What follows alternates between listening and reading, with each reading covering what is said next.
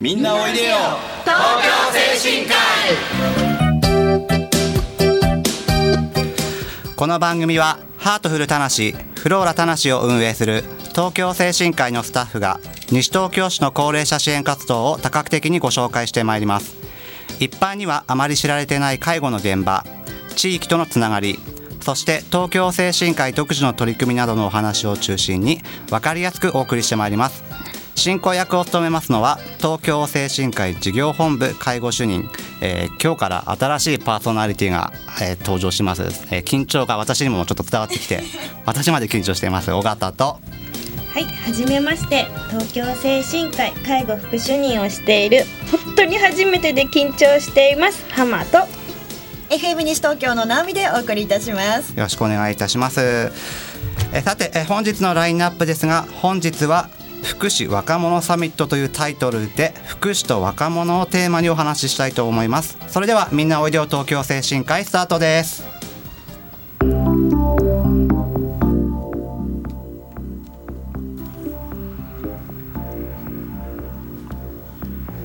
え改めまして東京精神科医事業本部介護主任の尾形です。東京精神科医介護副主任の浜です。FM 西東京の直美ですはい、そう始まってしまいましたね。始まりました。はい、えー、というわけで、えー、今日から新しいパーソナリティを紹介したいと思います。えー、東京精神科医介護副主任の浜優子さんです。よろしくお願いいたします。よろしくお願いします。浜さん、それでは簡単に自己紹介をお願いします。はい、えー。まあ、うちの法人はですねあの2階3階があのえー、老人保健施設1階が特別養護老人ホーム。緊張感が伝わってきますね。伝わって緊張してます。はい、はい、その1階で介護の副主任をしています、はい、浜さんおいくつぐらいなんですか？あえっ、ー、とですね26歳なんですけども。若いですよね。ね若いですね。はい。浜さんこのお仕事は何年目ぐらいになるんですか？今年で8年目になります。じゃあ卒業してすぐ？そうですね。あの高校、えー、卒業前ぐらいに、はい、あのバイトで入ってはい、はい今の東京精神科医に？精神科医にですね、はい、高校時代からってことですよね？そうですね。バイトをしてた。はい、うん、でも3年生の本当に終わりの頃からなんですけど、はい、どうして高校時代にこういった介護の世界でバイトをしようと思ったんですか？あ、まあ、きっかけはですね、はい、あの本当にあのおじいちゃんおばあちゃんと暮らしてまして、はい、あの一緒にどんどんどんどんこう老いていく姿っていうんですかね、うん、を見たりとかしている中で、うん、私がちょっと見ていきたいなっていうのがあったんですけど、はい、はい、でお勉強はじゃあ入ってからされたんですか？そうですね。高校があのそういうところが福祉で学べるところがあるよっていうのを、はい、高校の時からも福祉の勉強していたんですね。そうですねあんま私の高校の時そういった高校って聞きませんでしたけど、ね、私の時もあまり周りにねそういったことを目標にしてる子もいなかったっていうのは、ね、いなかったですよね確かにね。じゃあ高校生の時代からこういった介護でバイトをしていて、はい、周りのお友達もそういうお友達は多かったんですか？周りはそうあいなかったですね。いなかった？いなかったですね。いないと思いますよ。いないと思う。施設側からして、はい、高校生のアルバイトを取るっていうことはあるんですか？えー、なかなかないと思いますね。まだまあ高校生自身ねまだ若いですし、はい、まあこちらとしてもそんな若い人をいきなり働かせていいものかっていうちょっと不安もありますよね。そうですよね、はい、ちゃんとねあの資格を持ってる方たちだったりとか、はい、しっかり勉強された方たちですよね。そね。はい、その中で浜さんがどうして高校生時代バイトで精神科医、はい、何か理由きっかけはあったんですか？ああったんですね。あの今の,、はい、あの施設長小林施設長であの、はい、私小学校の同級生のお母さんなんですけども、はい、そうなんですか。はい。でそこからあの今何してるのって声かけてもらって、うん、あの福祉の勉強してますっていうところから、あじゃあうちおいでよっていうことで。へはいじゃあもうあの施設長が第二のお母さんみたいな感じそうですね。はい。だって一般的に言ったらお友達のお母さん。そうですよ。あもう上司今の上司今の上司上司まあでもそれくらいのつながりがないとなかなか高校生をからっていうのは難しいよね。そうですよね、そうですよね今思えばねそうでそうだなと思います、うん、でもこの浜さんの明るいキャラクターがあったからこそきっとそのね施設長お友達のお母さんも。そうですね。多分まあ皆さんに愛されてますもんね今でもね。そういうキャラクターがあ,、あるんじゃないですか。ご自身でそうですね。ねって言っちゃいましたね。言いましたね。否定しませんね。しないですね。愛されてますいやこの可愛らしさ、はい、本当に愛されてるんだと思いますけれども、はい、今実際にどんなお仕事をされているんですか？はい。どんな仕事ですかね？まあ、そうですね。介護の現場で、はい、本当に一般職と混ざってあの利用者さんを見ているっていうような感じですね。すね。メインがそうですよね。はい、えー、まあ介護職の、えー、まあ副主任だからね、はい、現場を取りまとめるのもありますし、私たち介護主任のまあ一等一般職のパイプ役にもなってくれるような立場ですね。そ、ね、れをね、いつもね私の下で頑張ってくれてますよね。頑張ってますかね。はい、そう見えます。そうか、そうするとお二人は、はい、まあ上司部下の関係でもあるわけなんですか？そうですね。そうですね。どうですか、こちら上司は？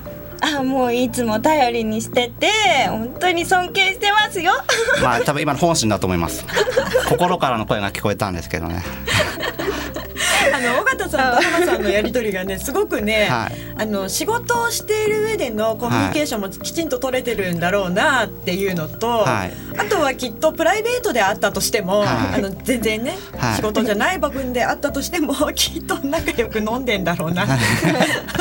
やでも本当に彼女はあの若いですけども、やはり若くてもキャリアは6年ですからね高校生の時からやってる、キャリア的には私と変わらないわけでそうですか、はい、一般職からもかなり信頼されていると思いますね。はい、浜さんはこの仕事をしてみて、はい、理想としてというかこう思い描いていたものと実際にやってみた現実とでギャップはありました、はい、勉強をあのしていたので入った時のギャップ、うん、大きなギャップっていうのはなかったんですけど、うんはい、でも施設に入ってみて、はい、あいろんな職種の方がいるんだなっていうのはありましたね。介護だけじゃ介護だけじゃないんだまあリハビリの人もいたり、はい、看護師さんもいたり、はい、お医者さんもいたりとか、はい、そうですね。はい。尾形さんはギャップはありました？私もギャップはありましたね。ありました。はい、やはりあのー、いわゆる福祉っていうだと、まあ、おじいちゃんおばあちゃんとゆっくりお話をしてっていうそういったところばかりいいところばかり思ってたんですけども、はい、やはり今言った浜さんが言ったように多職種との連携もちろん外部との連携なんかもやはり大切になりますんで。はいうんその辺のギャップは感じましたね現場だけやってればいいってわけじゃないですよね。はい、そんな中で一番こう嬉しかったなって思うこと。浜さん、うん、そうですね。いつもやっぱり思うのが名前を呼んでもらえたりとか、はい、本当に些細なことなんですけどそういうところにいつも喜びを感じますね。なんて呼ばれるんですか？まあ、浜さんだったりとか浜ちゃんだったり、はい、おい浜とか もありますけど。いやでも結構これあるあるかもしれないです,、うん、介護の仕事を始める時に何気にただ名前を呼ばれるっていう当たり前のことがすごく特別に感じたりするんですよね。うん、そうですねこんなに名前を呼ばれることってあんまりないですね。すごく頼りにしてもらっているっていうことなんですね。そうなんですよね。な友達とかに名前呼ばれるとはまた違うんですよね。ねなんか、うん、なんか喜びをそういうのに感じたりするっていうのはありますね。私もありましたね。うそうなんですね。きっと今あの東京精神科医利用されてる皆さんもこのラジオ聞いてくださってると思うんですけれども。はいどんどんどんどん呼んでもらいたい。そうですよね、うん、浜ちゃん浜ちゃんと。浜ちゃんと。呼んであげてください、はい。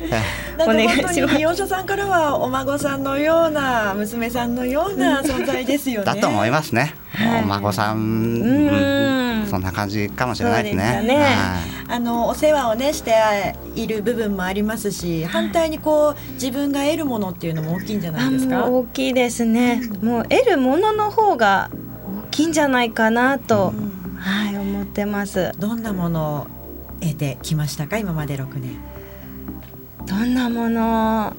そうですね。あでも、まあ、いいこともありますけど、うん、まあ、あのやっぱり、まあ、人のやっぱり死というものとかもあのすごく感じることとかもあってやっぱり、うん、あ命って大切だなっていうそういうところとかも、うん、はい得られたのかなと、うん、だからこそあの日々の生活をちゃんと見ていかなきゃなっていうふうに、はい。だからこそ日常が大切だ、ね、そうですね。だから名前呼ばれると嬉しいのかもしれないね。そうですね、うん、そうなのかもしれないですね、はい、尾形さんが珍しく大きくうんうんとうなずきながら浜さんのお言葉を聞いてますけど珍しい。い一生懸命喋ってるんで、はい、なんかフォローしてあげたい本当にね始まる前もどうしようどうしよう、はい、言ってましたけれども、はい、今の状態バッチリですよね。バッチリですね。普段普段普段通りだと思います普段通り。はい、この笑い声がまた本当に愛される一つの理由かもしれないですね。ねはい、えー、そんな浜さんですけれども、冷たあの辛いとかやめたいとかそういったことを感じる瞬間っていうのはあったりしますか？あのなかなかあんまりないんですけども、うん、やっぱりさっき言ったたようにあの自分が持ってたあの担当の利用者さんが亡くなられちゃったとか、うん、もう本当に慕ってくれて「浜ちゃん浜ちゃん」って言ってくれてた人の死とかにこう向き合ってしまった直面してしまった時とかはもうこんな辛いことあるんだったら続けられないかもって思ったこととかはありますね。自分の家族以外のね、はい、以外で、はい、尾形さんもその経験は？そうですね。ありますね。昨日まで笑って話してきた人が、次の日には急にみたいなことはやっぱりあるのでそういった時この仕事のちょっと責任の重さにうん。ちょっと腰が引けちゃうところはあるかなってありますねそれは。それをこう乗り越えられる何かっていうのは他にあるということですか？そうですね。やはりそれは同じ職場で働いている仲間とのチームですよね、そのチームで共有すれば、そういったところも乗り越えられるかなと思っています。なるほど。さあ後半もですねあのいろいろと若者の考える福祉、はい。はい、こういったところをお話聞いていきたいと思いますけれどもここで一曲、はい、浜さんが今日はセレクトしていただきました、はい、どんな曲でしょうか？あのブルーノ・マーズで「ザ・レイジー・ソング」っていう曲なんですけど。なんでこの曲？なんですか？この曲あの意味「怠け者」っていう、はい、怠け者の歌っていうことなんですけど、ぴったりじゃないですか。浜さんにね。ぴったりですか？そうですかね。あのしっかりしてるって感じで 見られてると思うんですけど。そうですね。まあたまにねそういう時もあるんだよっていう時に聞いてたりする曲なんですけど。ではお聞きください。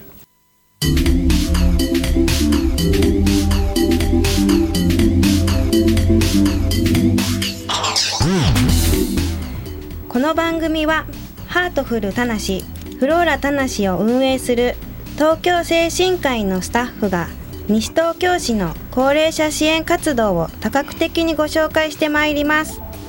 一般にはあまり知られていない介護の現場地域とのつながりそして東京精神科医独自の取り組みなどのお話を中心に分かりやすくお送りしてまいります。進行役を務めますのは東京精神科医事業本部介護主任尾形と。東京精神科医介護副主任浜と。FM 西東京の直美です。後半もよろしくお願いいたします。よろしくお願いいたします。よく言えましたねはい噛まずに言えました噛まずに言えましたね。噛まずに言えました。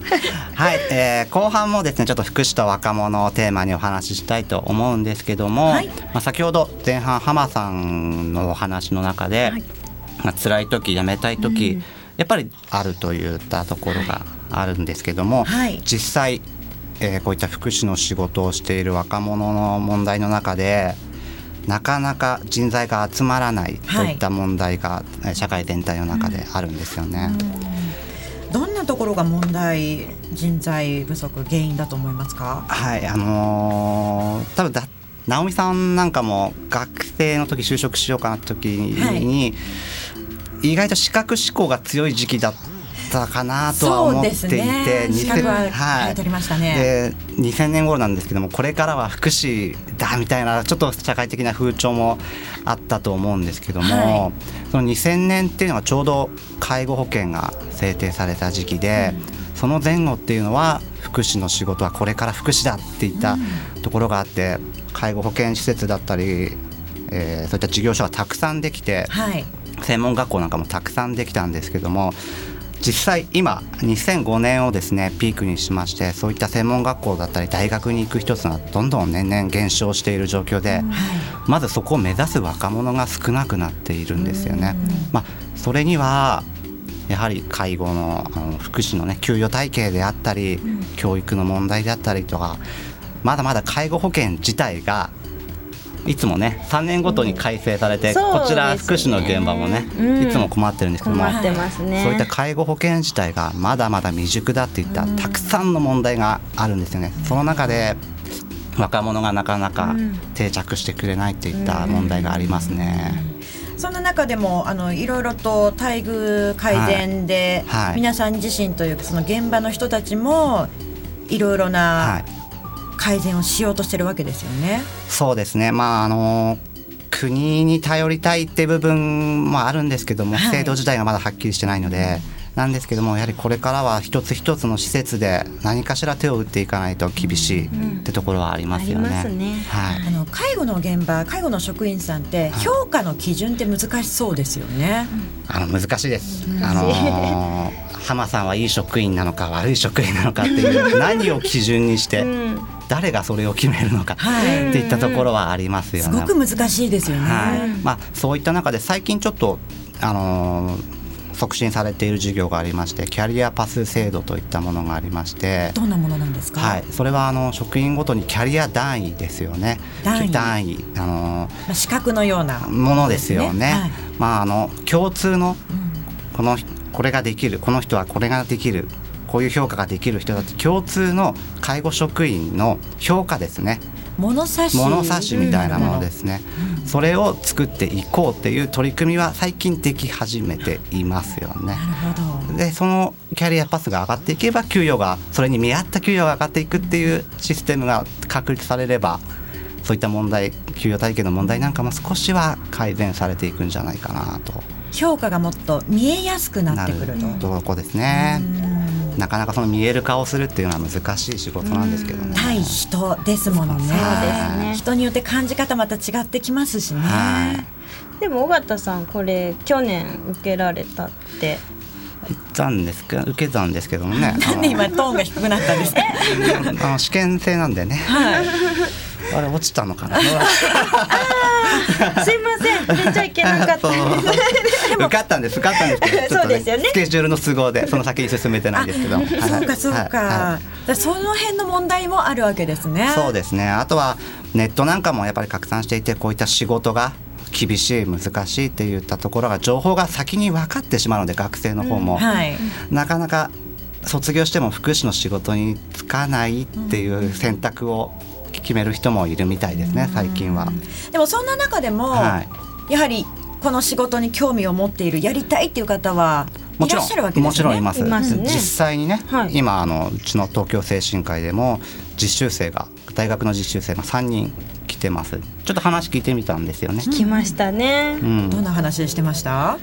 まあ実際なんでこの仕事をねそういった社会状況の中でやりたいんだって聞いてみたんですけども、はい、やっぱり浜さんなんかと一緒で家族の影響ですね。お母さんおばあちゃんおじいちゃんが介護が必要になった時に家族がすごい困っていた、はい、手続きで困っていたっていうのを見てなるほど、はい、はい、じゃあその勉強しようかっていう子もいましたね。はい、でもう一人なんかはちょっとこれね素晴らしいんですけども、ね、私は人のためにならないと働けないんじゃないかと、うん、ね言ってましたね。言ってましたね。人のために働きたいなんて10代20代の時思ってましたか？私思ってないですね。